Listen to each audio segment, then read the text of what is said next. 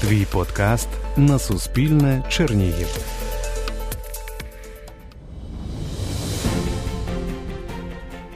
Всім привіт! З вами ведуча українського радіо Чернігівська хвиля Лілія Духно. Я спілкувалась із більшістю спортсменів Чернігівщини, які брали участь в Олімпійських іграх. І у цьому подкасті Шлях до Олімпу слухайте історію тих, хто готував спортсменів до виступу на Олімпіаді. Герої цього епізоду тренери чернігівського боксера, учасника Олімпійських ігор в Ріо де Жанейро у 2016 році Дмитра Митрофанова, а саме Андрій Корець та Вадим Казанін. Добрий день вам.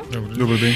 Перед тим як розпочати розмову про ваш супровід Дмитра Митрофанова до Олімпу, розкажіть взагалі, як утворився ваш тандем, як ви почали співпрацю один з одним, пане Ну, Андрію? Це ще було дуже давно, коли ми займалися разом у одного тренера Дмитра Любаса в одній групі спортивній. І так вона склалася дружба ще тоді. А потім ми потроху почали спочатку Вадим почав роботу тренером, а потім і я. Десь ми рік попрацювали окремо, але ми товаришували і якось так вже з наступного року почали працювати разом в одному залі і виховувати одних спортсменів. Розкажіть про, скажімо так, обов'язки у вашому тандемі, хто за що відповідає, пане Вадиме. Ну, я не думаю, что у нас есть какие-то четкие обовязки. Обовязки мы друг другу подстраховываем, скажем так, если вот сейчас у нас два спортсмена попали на чемпионат Европы, это Вероника Корис и Жасан Данил. А я в это же самое время еду на турнир «Железный порт», и параллельно подготовка Димы Митрофанова будет тоже начинаться с «Железного порта», скажем так. Ну, и мне надо быть с ним там на турнире. А Андрей Александрович будет во Львове на сборе, и будет ребят под самый чемпионат Европы, ну, скажем так, контролировать или допомагати їм готуватися. Якщо ми, наприклад, говоримо про одного спортсмена, якого ви виховуєте, чи є якісь обов'язки між собою? Хтось за техніку відповідає, хтось відповідає за фізичну підготовку. Такого немає? Ні. Тобто ви між собою чітко знаєте, що ви хочете від спортсмена, так? Не, ну мы спорим очень часто, по-разному видим, как это все должно развиваться. І в спорі рождається істина. Никогда она не рождается обычно в споре, ну, во всяком случае, какие-то намеки друг до друга доходят. А як вирішуєте все-таки, як знаходите компроміс? Ну, такого, щоб ми колись у нас повинен бути компроміс, такий ми ніколи не сварились, так щоб у нас взагалі так м'яко ці спори приходять. Чи бувало таке, що, наприклад, хтось зі спортсменів зізнавався в тому, що а мені ось один тренер так сказав, а ви говорите по-іншому? Ну, такого yeah. не буває. Буває, yeah, таке, буває, що? буває таке, що е, завдання, наприклад, дав я чи Вадим, а потім, не спитавшись у товариша, підходиш і починаєш йому говорити. Часто спортсмен вже робить твоє, або каже, так мені сказав там Вадим Анатолійович, що треба щось інше робити. А, ну добре, там роби то і то. Тобто, Ну, якщо предмайстерність повинна бути. Повинен поважати слова тренера, який вже, вже щось сказав. Ну. Мгм. перед тим як поговорити про вашу роботу з Дмитром Митрофановим, пропоную послухати його коментар про початок його шляху до Олімпу. В сьомому класі пішов на секцію боксу. Тоді нам тренер казав Варслав Медичцевич, що Олімпійські ігри це найвище, що може бути в олімпійському боксі, в любительському. Я не пам'ятаю той день, коли така промайнула думка, але завжди була мрія і в тренера, і в мене попасти на Олімпійські ігри. Отож, Дмитро згадав про свого першого тренера Руслана Саїда. Скажіть, чи були ви знайомі з ними, чи співпрацювали? Конечно. Были и знакомые очень давно, и співпрацювали. Э, у- У Ахмедовича была, ну, условно говоря, там понедельная пятница тренировки в школе-интерната, а вторник, четверг, суббота ребята ездили к нам, и мы постоянно, во-первых, на неделе все виделись, и когда готовились, и опять вот если мы говорим про сборы, там это соревнование, ну, как бы подготовка там в течение трех недель, двух недель. Большей частью как-то ездил я на эти старты. Ну, и Андрей Александрович ездил, Руслан Ахмедович тут как бы был занят другими делами, поэтому у нас уже тогда был как бы такая сов- Співпраця. совместная работа была, да. От Дмитро згадав про сьомий клас, що в сьомому класі він познайомився з боксом, і тоді вже почали говорити про Олімпійські ігри, що є такі змагання, це найвищий рівень. А коли саме от Дмитро почав тісну співпрацю разом із вами, і коли цей почався орієнтир на Олімпійські ігри? Та це ще з дитинства, вже у 2003 році ми так дійсно співпрацювали і працювали з ним. У 2003 році, коли він виграв перший чемпіонат України свій дитячий, то це вже ну там теж ми з ним працювали. Тобто Руслан Саїд перший тренер, який безпосередньо познайомив Дмитра із боксом, а ви також е, супроводжували його з дитинства. Пам'ятаєте його, от коли він тільки но прийшов на секцію боксу, яким він був? Не причесанный. Ну, он такой колобок такой живой. Я, честно говоря, вспоминаю его бои, самые первые. Там не виделось в нем боксера такого, ну, что-то выдающимся. Дрочливый, с характером, ну, таких было ребят очень много. А вот тут я часто вспоминаю, мы как мы ехали в электричке такой забитой, мы ехали до города Конотоп, вот снежно в такой давке, что просто За студентами. Нельзя вспомнить, да. Ну, я таких давок и не помню. Приезжаем, там немножко и денег нам не хватает, чтобы разместить всех. Спим три человека на двух кроватях. Ну, вот у Димы был бой. Очевидно, пацан был старше на пару лет, потому что, ну, там какую-то химию сотворили местные проводящие организации. И Дима так получал по голове, что я уже со второго раунда говорю, давай бросим полотенце, чтобы пацана это. А Александр что-то уперся. И Тобто, вже тут у вас були якісь такі е, Да, да, да, да. різні думки стосовно А поєдинку? вони і зараз так бувають. И этот противник устал, и Дима его выиграл ввиду явного преимущества. Для меня это было рождение боксера. Мало того, у него появился этот стиль его с работой маятником совсем. Это от того, что было сильно больно, он стал крутиться.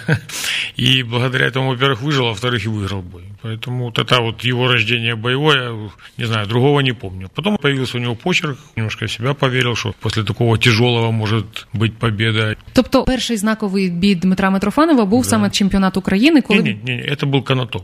Просто а это- уже на чемпионате Украины он тоже проявил себя очень здорово, он там выиграл три боя, хотя никто в это не верил.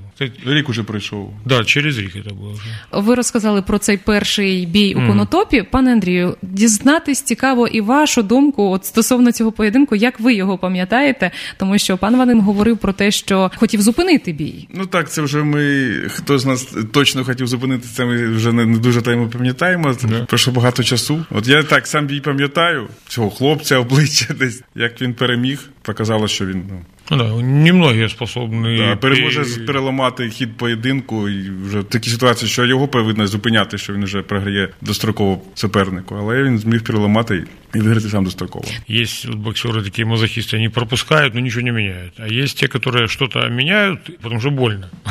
Саме таким є Дмитро. Так? Да, да. И вот у, него, у него были еще такие бои интересные, когда он что-то такое делал, чего не делал раньше. Да, от там от цей Ну, перший в делал України. то, чего не делал нигде, там ни на соревнованиях никаких, ни в зале. Вот это очень ценное качество. Перший чемпіонат України, коли він в фіналі, Да, да, там взагалі ну, виграв два поєдинки, вийшов до фіналу, і в фіналі вже не пам'ятаю, з якого міста був С суперник. З Києва, з Києва Крутька, да. племянник. Да, і там він вже був там. На той момент серед спортсменів дітей титлованим, вигравав змагання Да, в і, Казахстані. і в Казахстані турніри, якісь там і 60 боїв. Це для дитини вже дуже багато, і такі там в красивому одязі, і все таке. А Діма спортсмен із такого звичайного залу. І поєдинок проходив так, що спочатку Дмитро вигравав, але там у нас же є така штука, там суддівство. Тобі часто можуть не віддати. Навіть у такому більш-менш рівному поєдинку ти перемагаєш, а можуть тобі не віддати. І там така картина, скорі- скоріше всього, і була б. Але у третьому раунді Діма теж змінив, звинтив темп, почав зустрічати справа і виграв достроково теж цей поєдинок, і вже нічого не могли зробити судді з боку. Змінювати темп, змінювати якусь манеру у своєму поєдинку безпосередньо під час його. Це рішення самого Дмитра, чи це просто дослухання до вказівок тренерів? Що це було? Ну, как правило, это решение спортсмена. И здорово, если спортсмен ну, является самостоятельно мыслящим в ринге человеком и так далее. Но иногда бывает,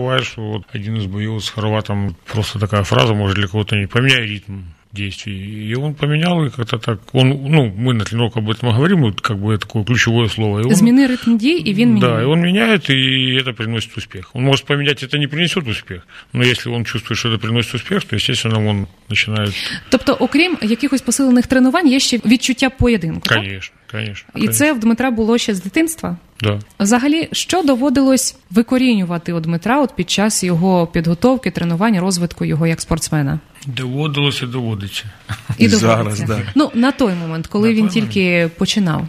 Ну, коли починав, там взагалі такого ж не було, він такою був вихованою дитиною. Часто можна було якісь йому там завдання биту, які трапляються, давати. Він їх завжди виконував. З ним було завжди легко з дитинства. Зараз є шкідливі звички. Він любить багато смачно поїсти. Це ось одна з найголовніших Недоліків. недоліків таких. Да. Для спортсмена це недоліком вважається.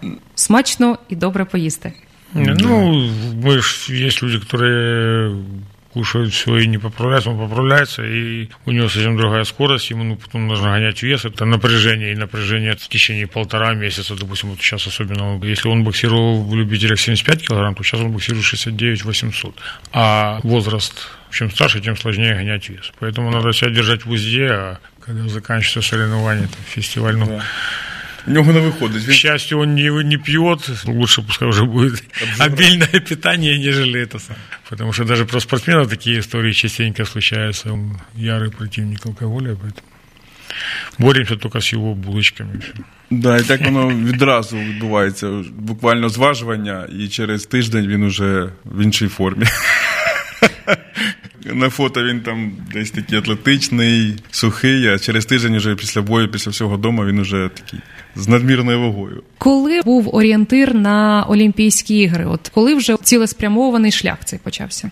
Что думают про Олимпиаду, ну, скажем, процентов 80. А вот уже, когда становится понятно, что у тебя есть действительно шанс, это уже во взрослом боксе Ну, когда ты уже там 18-34. Тобто, все, що в дитинстві, це лише дитячі мрії, так? Ну, мрії, які допомагають тобі е, рости, ставати спортсменом високого рівня. Вони повинні Не, ну, бути. целеспрямованно, Да, это вони уже когда повинні- то да, есть вони какие-то повинні основания. бути. Ты чемпион Украины по взрослому там или еще какой-то. Призер чемпіонату України виходиш з національної збірної і вже там десь ближче до цих Олімпійських ігор починаєш орієнтуватися. У Дмитра десь почався шлях ще е, з Олімпіади 2012 року. Він уже там змагався за місце в цій Нет, команді. шлях начался вообще в восьмом году, когда он выиграл чемпионат Украины. То есть уже, уже Ну да. теоретически мы могли об этом думать. Но в силу того, что там... Ну, це у нас- і є 12 рік, це після Олімпійських ігор 2008 року. До Олімпіади 12 року він почав готуватися. Ну так уже там. 18 лет Дима выиграл чемпионат Украины среди взрослых. И в этом же году он был на чемпионате Европы. То есть ну, уже об этом можно было мечтать, если правильно готовиться. Но еще был один паренек, который тоже так думал, Хитров Женя. Он немножко раньше получил лицензию, и уже мы не могли участвовать в Олимпиаде в Лондоне в 2012 году. Ви почали згадувати Олімпійські ігри, а був ще такий етап у кар'єрі Дмитра це універсіада, в якій він став переможцем. Розкажіть детальніше от про підготовку до неї, наскільки це взагалі значима подія для спортсмена. Я был против этой универсиады, потому Почему? что Дима провел очень тяжелый сезон в команде атаманов украинских. Очень тяжелый. Он дома не был, наверное, месяцев 7. Он был такой физически и эмоционально истощен. Они стали вторыми тогда. И он приехал домой, и сразу как-то у меня дома оказались. Я вижу, что он такой выдохнул, уже такой измочаленный. И все. Тут буквально дня через 4 звонит старший тренер э, Сосновский Дмитрий Дмитриевич и говорит, что надо ехать на универсиаду. Я говорю, Дмитрий Дмитриевич, не надо. Он, ну, я тебя почув, ну, вот, гвоздик едет, Беринчик едет. Ну, хорошо, говорю, пускай едет. Ну, телефон закончил. Потом опять звонок. Уже говорит, тут мы это надо ехать. Диме говорю, Дима, надо ехать. И у нас оставался один сбор, и мы поехали на него с опозданием специально, чтобы он немножко дома побыл. Відпочив. Да, потом приехали на сборы тоже такой режим лайт. Я не понимал значимости универсиады, потому что это главный старт студентов. Но тогда проводили, как-то его взвинтили на такой уровень, там построили, ну, по сути дела, олимпийский городок. Там вся Казань жила этой универсиадой. И приехали все, ну, кроме, может, американцев не было такой команды сильной. Тобто це Это- масштабна А, и- подія, так? очень масштабно, да. Весь мир был, и все. И получилось, что Дима Четыребой выиграл, Дима стал первым, и Гвоздик Саша стал первым. И понимая тот состав, это было очень грандиозно. И Дима получил орден потом от государства. Як Дмитро сприйняв перемогу на цій універсіаді, Пане Андрію? Як Дмитро сприйняв перемогу, Так, ну от, по-перше, була така підготовка лайтова. По-друге, виснаження вже якесь таке фізичне, емоційне. А тут такий успіх. Ну, я вже його бачив, коли він приїхав додому, то як завжди, він був задоволений, посміхався. Так, щоб щось таке кардинально змінилося його поведінці, я такого не помітив. Чи була це найзначиміша перемога на той час? На той час, ну це не можу так сказати. Там був і чемпіонат Європи, він був бронзовим призером. Це теж такий титул немаленький. Два роки потом. Да, до роки в 2012 році, да, отак от. Ну, це одна з перемог таких яскравих його. Як сприймав напевно поразку Дмитро у 2011 році, коли не вдалося? От був за крок, скажімо так, до Олімпійських ігор. Вы знаете, он как-то даже неудачи воспринимает уже оригинально. Ну, не помню даже, вот мы на Олимпиаде, даже когда вот он проиграл, он вышел, ну, как-то нестандартные эмоции у него. Ну, наприклад, це були, я не знаю, це були Не-не, никогда нет. Ніякого розчарування немає у нього. Трагикомедий Ніколи- таких там со слезами там и так далее, это, это, это не про Диму. Ты же знаешь спортсмена очень хорошо. То есть даже если он внешне остается камень, ты видишь, он переживает. Дима, я понимаю, что он переживает, но как-то вот у него это все всегда по-особенному. Не так, как другие ребята. Там. стримано чи, чи Стримано. навпаки з- зі сміхом? Стримано, стримано. Не, не за смехом. Стрымано. Но Стрымано, ну, как-то так, для меня лично это как там обухом по голове. А он так, ну, это же уже начинались тогда атаманы команда, и он ушел с головой в это... Атамани в 12-му році В почалися. 12 В 12-му році. 12 да. Після вже Олімпійських ігор. Вот Його- это был звездный час, кстати. Вот эти вот бои атаманах были для популяризации и в целом для понимания Димы и своей силы важнее даже, нежели универсиаду. Или... Там, во-первых, уже были пятираундовые бои, во-вторых, это были бои, за которые боксеры получали какие-то деньги, то есть вот как в профессиональном боксе. Отбоксировал, получил, то есть появляется такая близкая цель, близкий стимул. Сприйняття боксу по-іншому, так? По-іншому, як да. роботи. Так, так, так. І тут почався розпід Дмитра. Да, он очень много ярких боев провел, и притом с самыми-самыми сильными бойцами мира Диму воспринимали как одного из лидеров, уже будущей Олимпиады. Многие говорят, я сейчас встречал людей, говорят, тут надо было тогда вам профи уходить, и это был звездный час, не надо было Олимпиада. Но мы все мечтали об Олимпийских играх, потому что Тому що це Олімпійські ігри, так? Да, Так. Йому взагалі ближче професійний бокс. Дмитру. Вони схожі види спорту, але дуже Ну, відрізняються взагалі. А Йому ближче професійний. Він довго розкачується, він такий як дизельний двигун.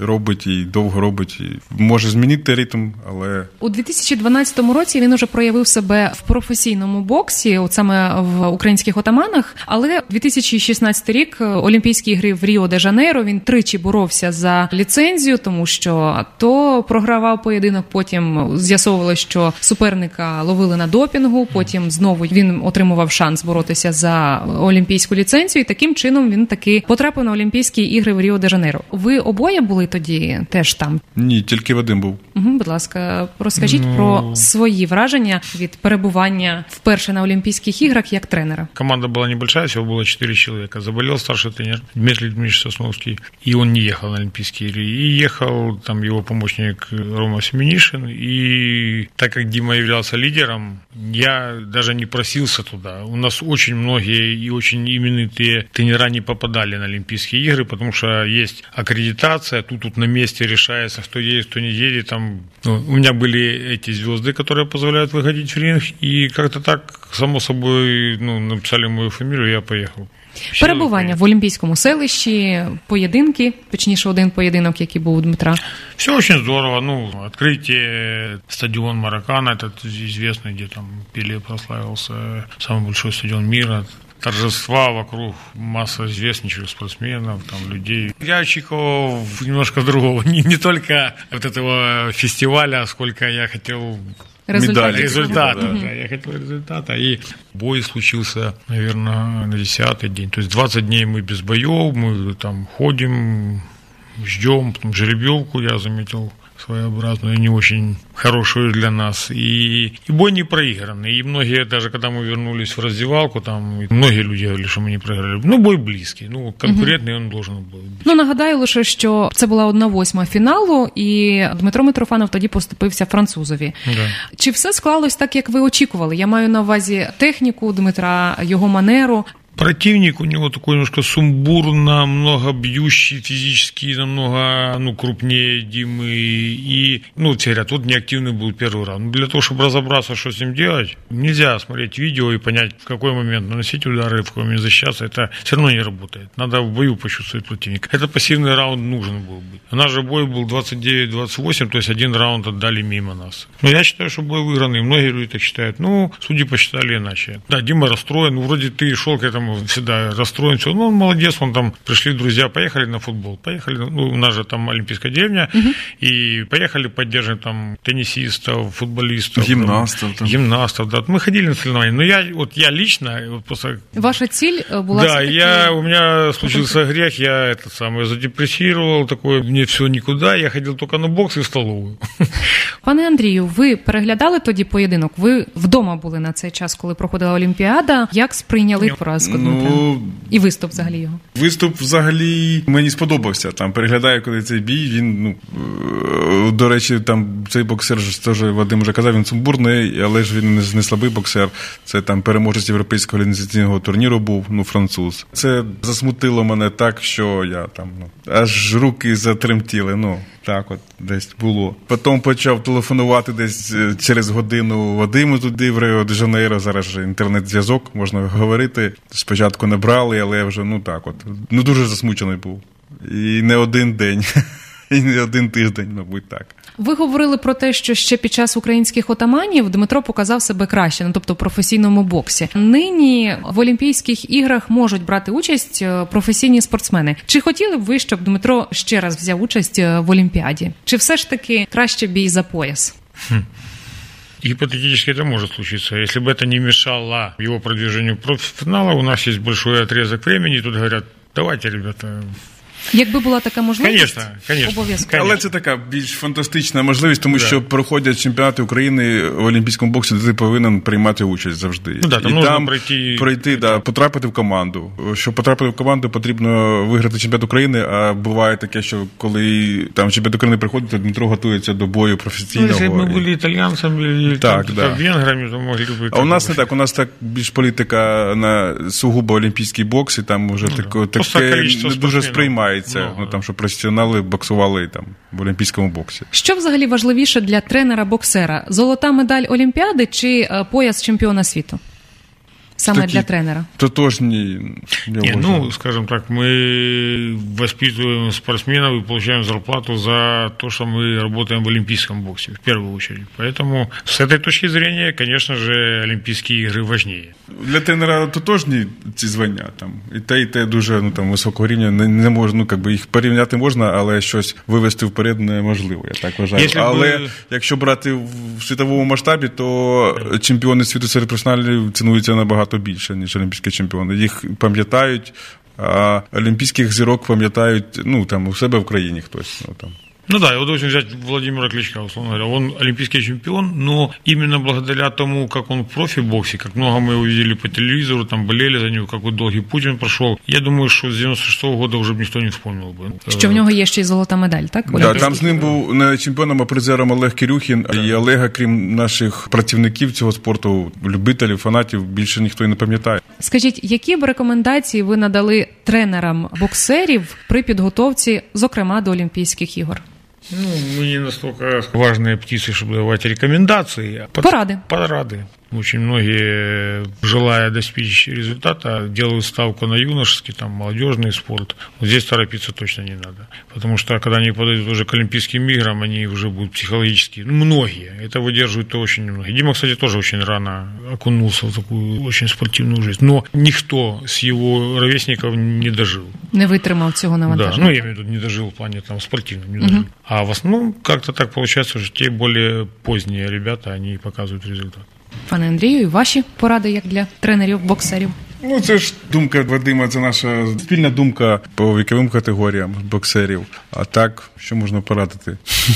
Чи варто мріяти про Олімпійські ігри і тренерам? Варто, якщо вони хочуть туди потрапити, то варто. Ми як тільки почали працювати, ну я от пам'ятаю свої думки, то я десь там мріяв виховати олімпійського чемпіона і так далі. Це як і спортсмену, який вже починає ставити собі якусь ціль, вона повинна бути великою зразу. А там уже майстер спорту, там чемпіон України серед юніорів, молоді. Це вже такі маленькі цілі, але велика ціль повинна бути десь зверху, і ти повинен до неї йти. Дякую вам за відповіді. Це були Андрій Корець та Вадим Казанін, тренери чернігівського боксера Дмитра Митрофанова, учасника Олімпійських ігор 2016 у Ріо. Щоб не пропустити наступний епізод, підписуйтесь на сторінки шляху до Олімпу на улюблених платформах для подкастів.